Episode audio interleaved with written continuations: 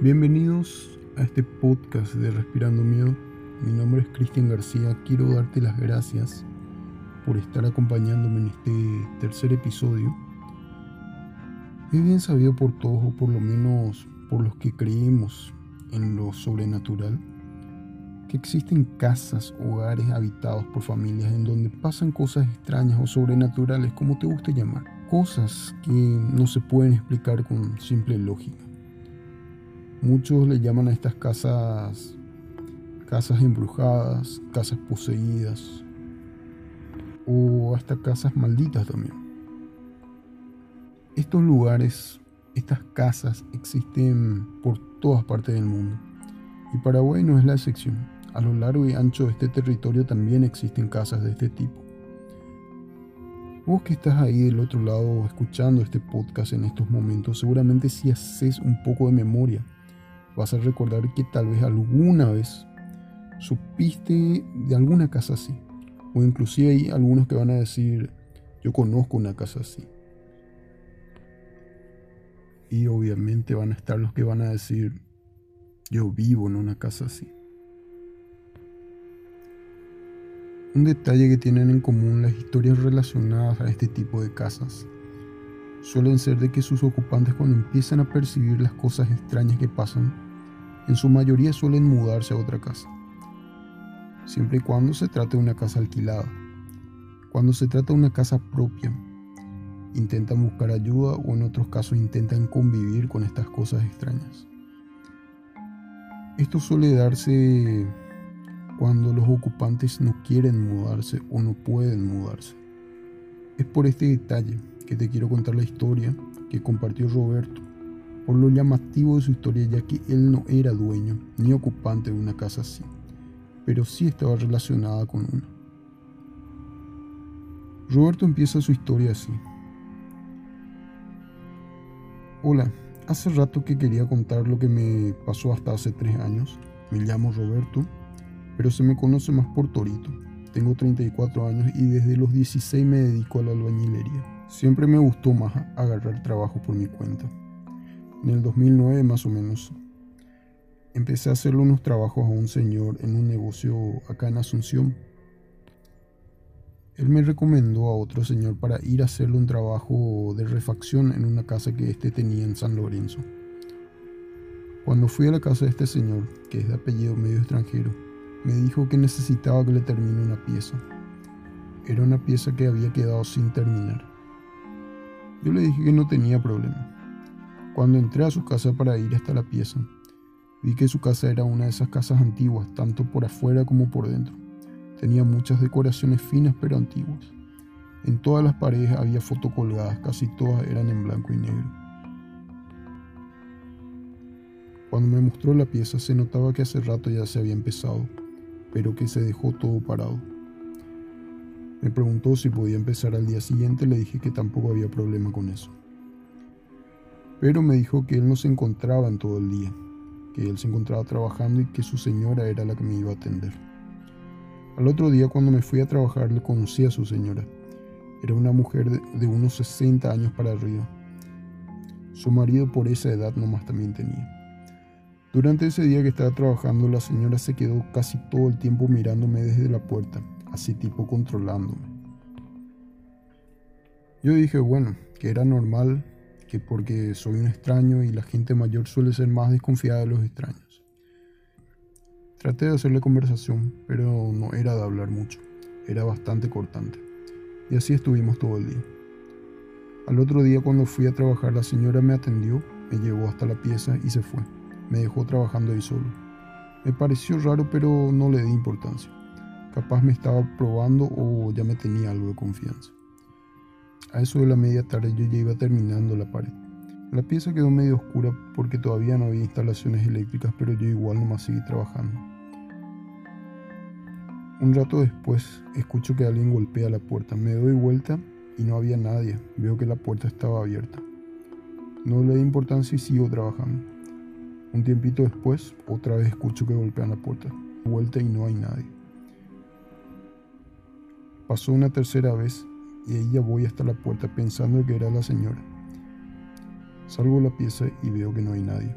Miro por todos lados y no le veo a nadie. Y ahí le llamo a la señora en voz alta y veo que viene desde la sala que estaba hacia enfrente de la casa. Viene hasta donde yo estoy y le digo que escuché que golpeaban la puerta y que pensé que era ella. Me dijo que no, que no era nada seguro y que no tenía que hacer caso si escuchaba algo. Me pareció raro, pero igual nomás seguí trabajando como si nada. Cuando ya era hora de salir y estaba juntando mis herramientas, vuelvo a escuchar que golpean la puerta y vuelvo a mirar y nadie. Al otro día, cuando empiezo a preparar para hacer el piso, escucho que golpean la puerta fuerte. Cuando levanto la cabeza, miro hacia la puerta, esta se cierra sola. Me asustó un poco, pero dije que capaz era el viento. Me levanto, voy hasta la puerta, le pongo un ladrillo para que ataje y sigo con lo mío. Casi dos horas después, a eso de las 11 de la mañana, la puerta se vuelve a cerrar con el ladrillo y todo.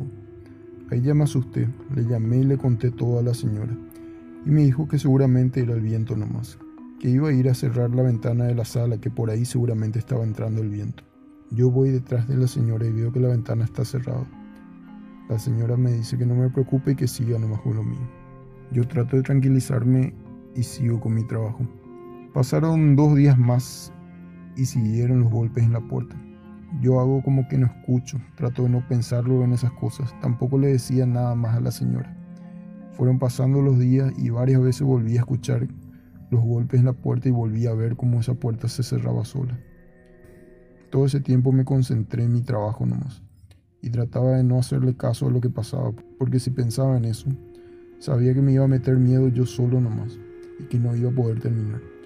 Hasta que llegó el día que terminé el piso. Ese día por la tarde de la nada empezó a agarrar un fuerte olor en la pieza, como comida descompuesta o un animal muerto. Así como si nada de un momento para otro apareció el olor y agarró por toda la pieza.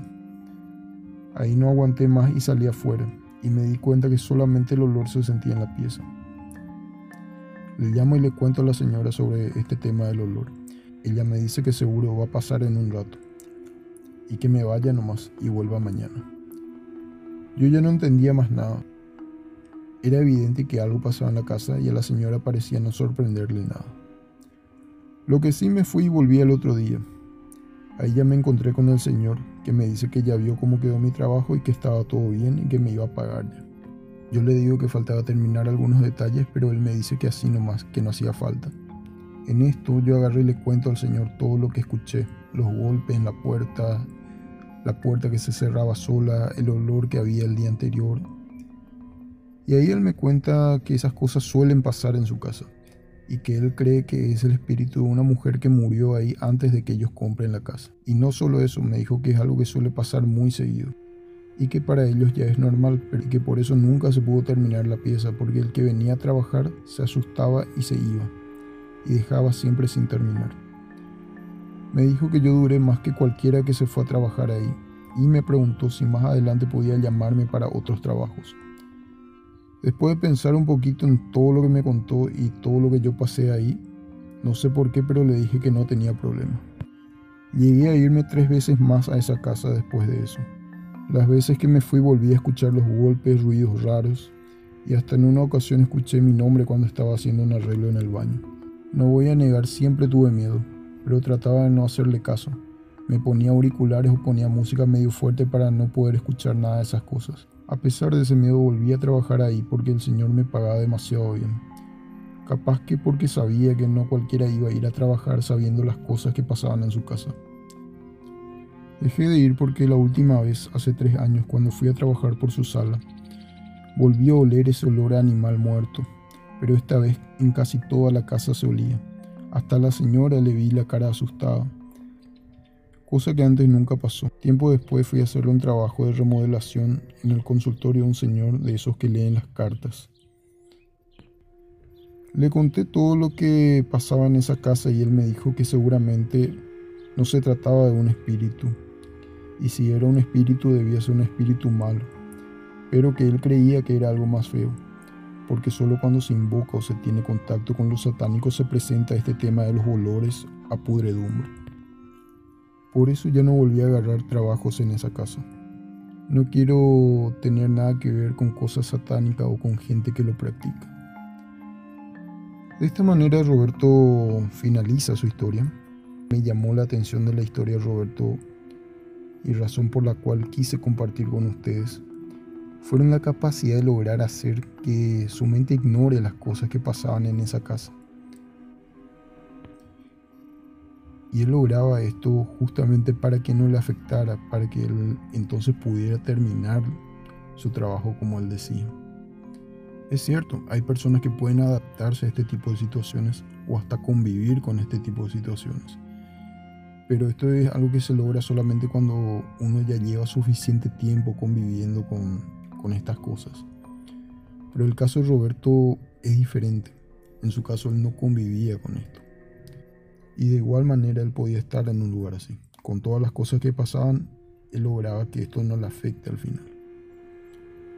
El otro detalle que me llamó la atención, y por ahí sea el más llamativo, fue de que Roberto ya después de saber todo lo que pasaba en esa casa y de haber afirmado que él sentía miedo, aún volvía a ir otra vez a esa casa.